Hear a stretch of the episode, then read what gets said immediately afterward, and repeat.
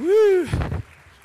Man, you guys are awesome. It's like a lively crowd this morning. You're the early bird worshipers. By the way, y'all look so good. I gotta, I gotta get a selfie with you guys. Let's see. Let's see. Oh wait. Uh, there's a lot of you. You gotta get it. All right, everybody say Easter. Woo! That's awesome. That's good. Oh, yeah. I love I love Easter Sunday. I love everything about it. I love from the from the eggs that we will eat later today to, to the empty tomb, obviously, that we've been celebrating today. I love everything about it. One of my earliest memories as I remember, I was thinking about this a lot this week that my mom down there in Harlan County made sure we got some form of uh, dress clothes on us and would walk us to our little church, little church you could walk to from our house.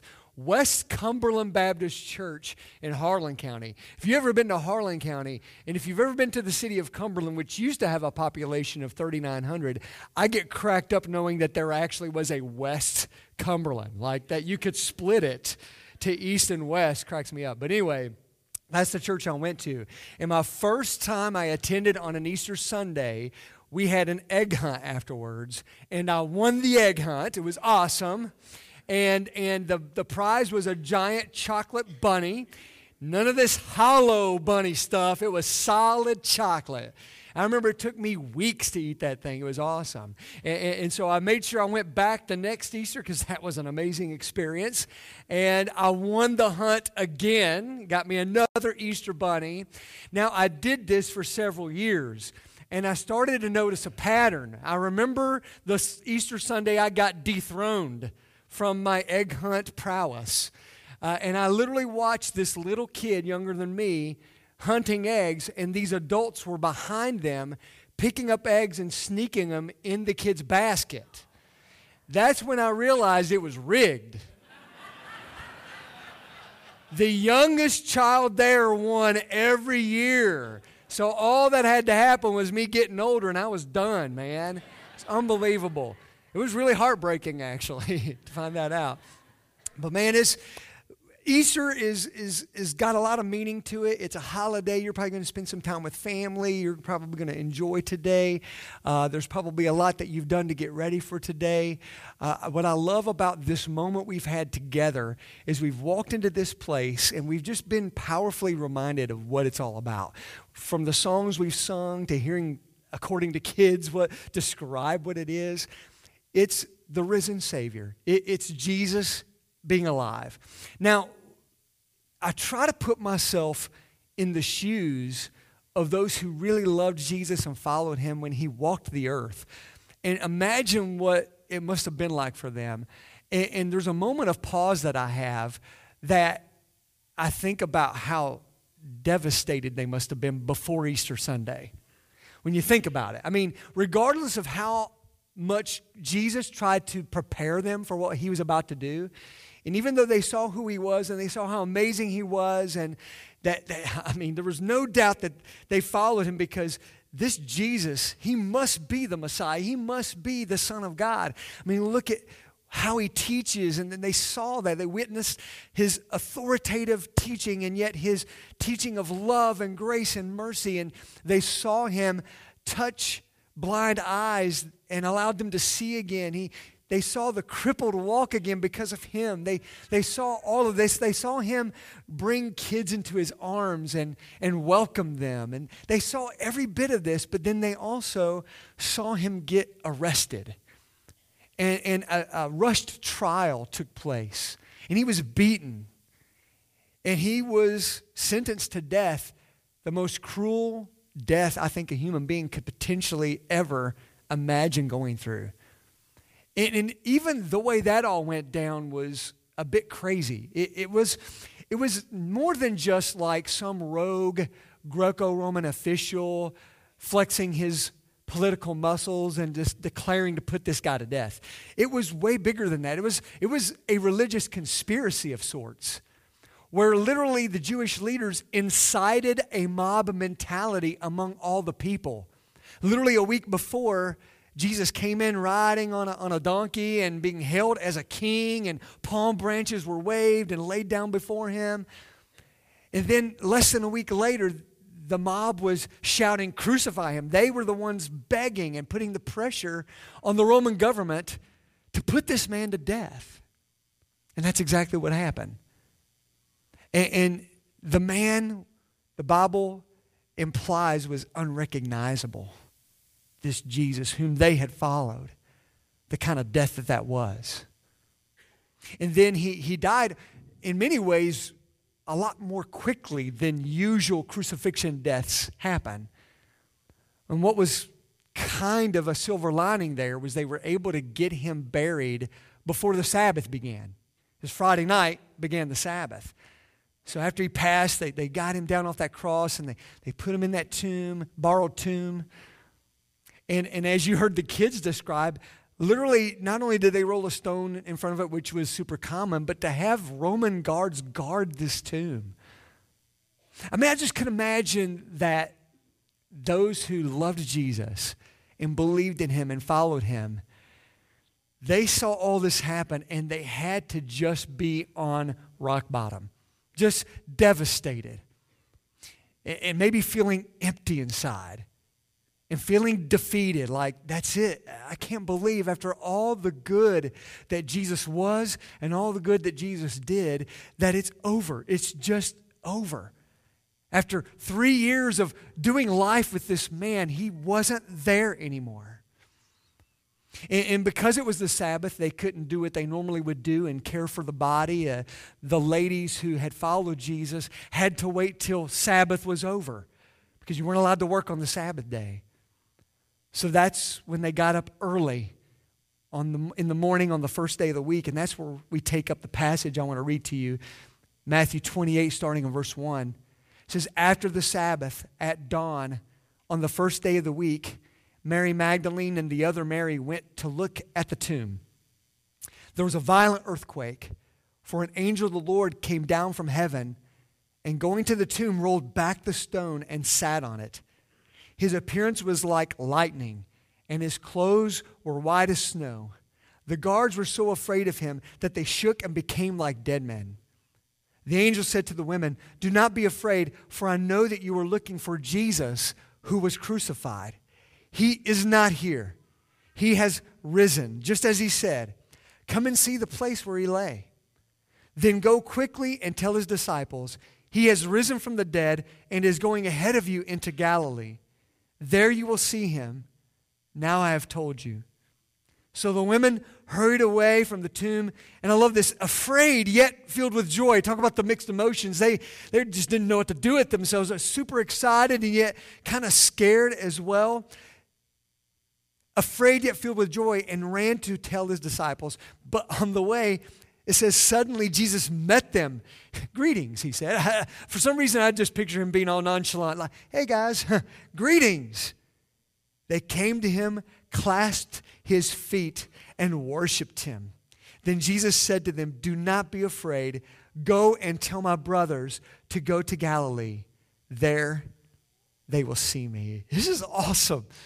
Talk about going from complete devastation, depression, lostness, numbness, sorrow, and mourning and grieving to seeing Jesus alive again. I just can't imagine what that must have been like. Going from hopelessness to complete and utter joy and mixture of fear as well. Isn't that awesome? So amazing to even try to imagine that. So this morning, we're actually kicking off a new sermon series called Searching. New sermon series called Searching. And we're going to be looking at different questions that I believe are life's biggest questions that people sometimes spend their entire lives seeking the answers to. Today's question is simply what is the meaning of life? And I think that's a big one. We don't always necessarily ask it literally in those words, but we may spend our whole lives seeking the answer to that question. So, this morning, I'm going to give you the answer. Sounds kind of braggadocious. I'm going to give you the answer to the meaning of life this morning on Easter. The answer to life's meaning is an empty grave. That is the answer to life's meaning. Now, I know that sounds like, okay, that, that doesn't make any sense. Or what do, what do we mean when we say that? What does that mean that seeing the empty grave of Jesus is the meaning of life? And I've been racking my brain because it's one of those things that I know that, but how do I explain that? And I've been racking my brain all week like how do I how do I convey that to you or to anyone that all of life's meaning comes into focus when we see that empty tomb, when we recognize that Jesus is alive. The best way I know to explain it is this you live differently when you know you will never die. You live completely differently when you know you will never die. That sounds like an interesting way to live, doesn't it? To live knowing you'll actually never die. Maybe a better way to put it is, oh, we're going to die, but we're going to live forever anyway, past what this body can hold.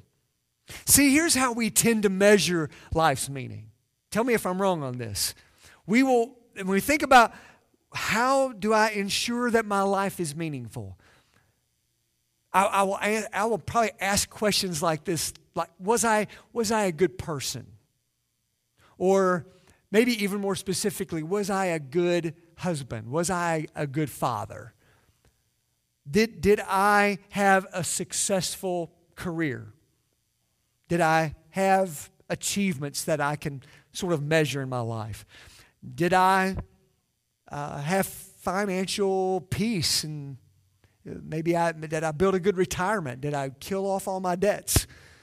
Did I get a good education? Some of us, eh, we won't say it this way, but probably how we measure the meaning of life is uh, do people think I'm awesome? You know, uh, it's, it, we don't need to have everybody think we're awesome, just a few, you know, but it's kind of nice if somebody thinks we're awesome. It gives us meaning in life to feel like someone thinks we're pretty good or great or amazing would be great, you know, right?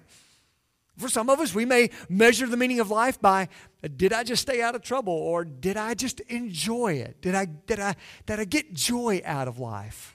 Now, I'm not saying all of those things are inherently bad on the surface. I, am not saying that. I, I, would say some of them may be, and, and definitely maybe all of them are if that is the whole purpose and reason for us living. I'll even throw another curveball at you. What if we were to say that some of those things are a great way to measure meaning of life, but what if we fail at some or all of those? That's possible, right? Very, very possible. If we fail at any of those things, does that then mean life has no meaning for us? Well, that's what's so amazing about the empty grave of Jesus.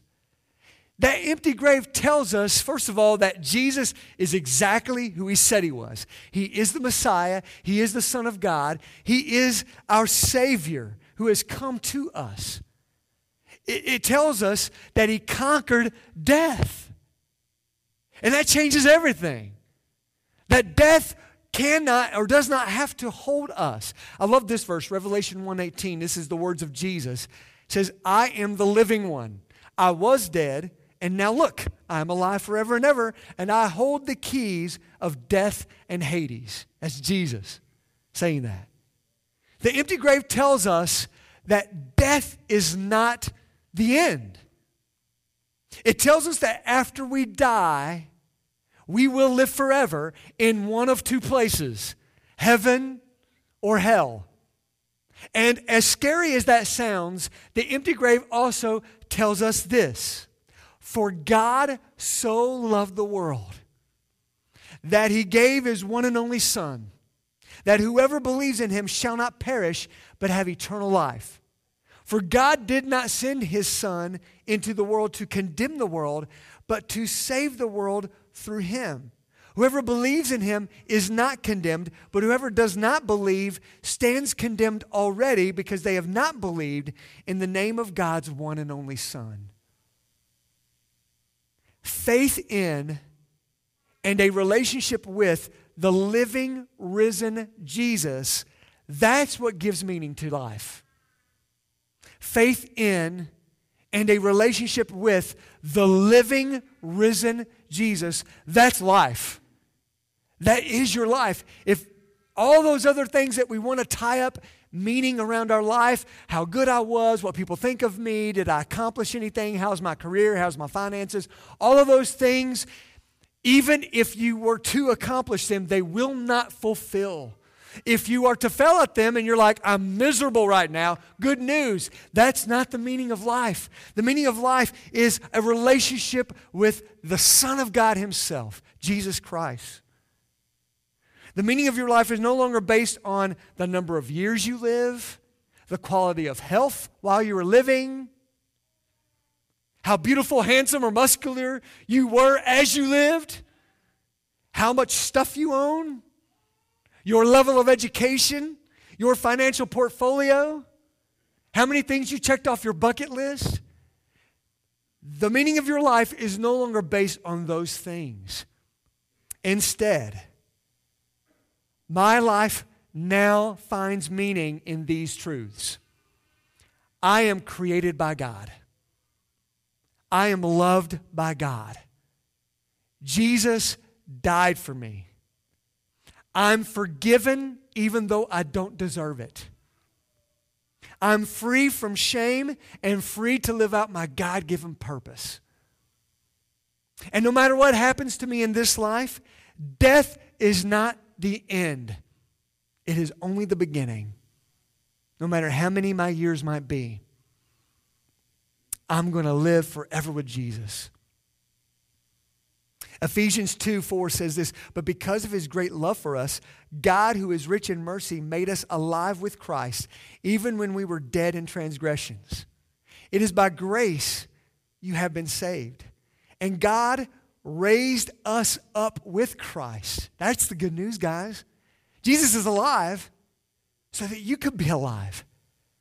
God raised us up with Christ and seated us with him in the heavenly realms in Christ Jesus in order that in the coming ages he might show the incomparable riches of his grace expressed in his kindness to us in Christ Jesus.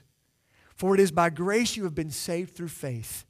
And this is not from yourselves, it is the gift of God, not by works, so that no one can boast. That's awesome. Those words tell us that the empty grave means life eternal. Life eternal for you.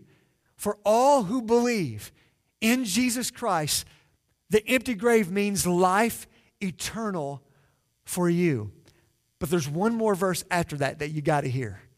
Ephesians 2:10. For we are God's handiwork, created in Christ Jesus to do good works which God prepared in advance for us to do. Not only does the empty grave mean life eternal, it means life purposeful. The empty grave means life eternal and life purposeful for me. So, if you've been searching for meaning, you've been searching for significance, you've been searching for what's this all about, the empty grave tells you the meaning of your life. If you believe in Jesus and you follow him, you have life eternal and you have life purposeful.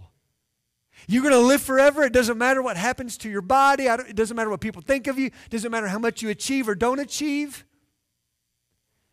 Your meaning is wrapped up in the fact that Jesus loves you, died for you, and rose again so that you could be with him forever. And until you are with him face to face forever, he's got some awesome stuff for you to do for him until you breathe your last here.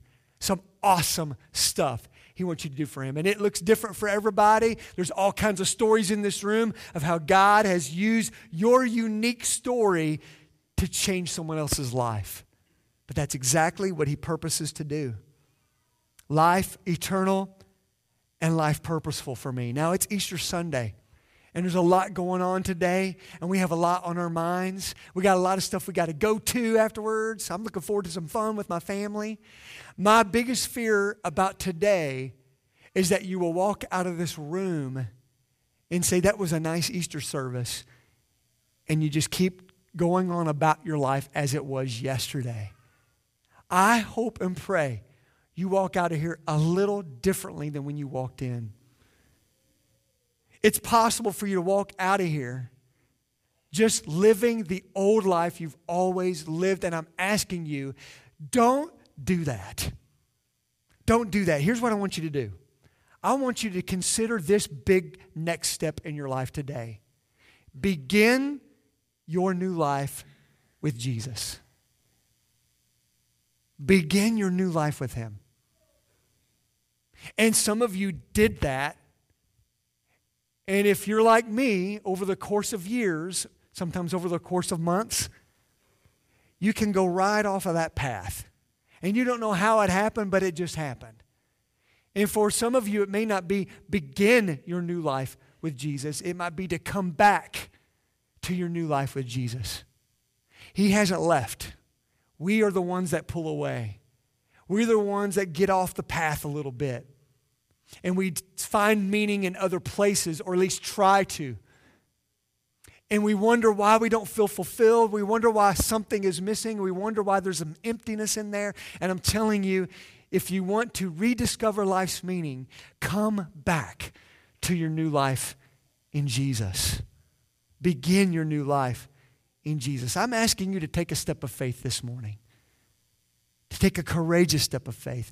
I want to read to you Romans 10 9. I love this. It says, If you declare with your mouth Jesus is Lord and believe in your heart that God raised him from the dead, you will be saved. What a promise. If you're here this morning and you're like, I, have never had a relationship with Jesus, I've never had a walk with him, I, I haven't done this, this is all new. Here on April 1st, 2018, you could begin your new, meaningful, eternal, purposeful life. The choice is yours. I'm going to ask you to bow your heads right where you're sitting, and I just want to lead us in a time of prayer. Right where you're sitting, you can do business with God and make a decision that makes you walk out of here differently than when you walked in. If you've never taken your first step of faith in Christ and you desire that, you desire to have life's meaning, I encourage you right now in the quietness of this moment to simply talk to God and say, okay, God, please forgive me of my sins. Thank you for dying for me. And thank you that you came back to life so that I can live forever with you. God, right now I place my trust in you and I give you my old life and I want to receive your new life. Tell him that right now. And it's not your words you pray that saves you, it's the faith in your heart that saves you.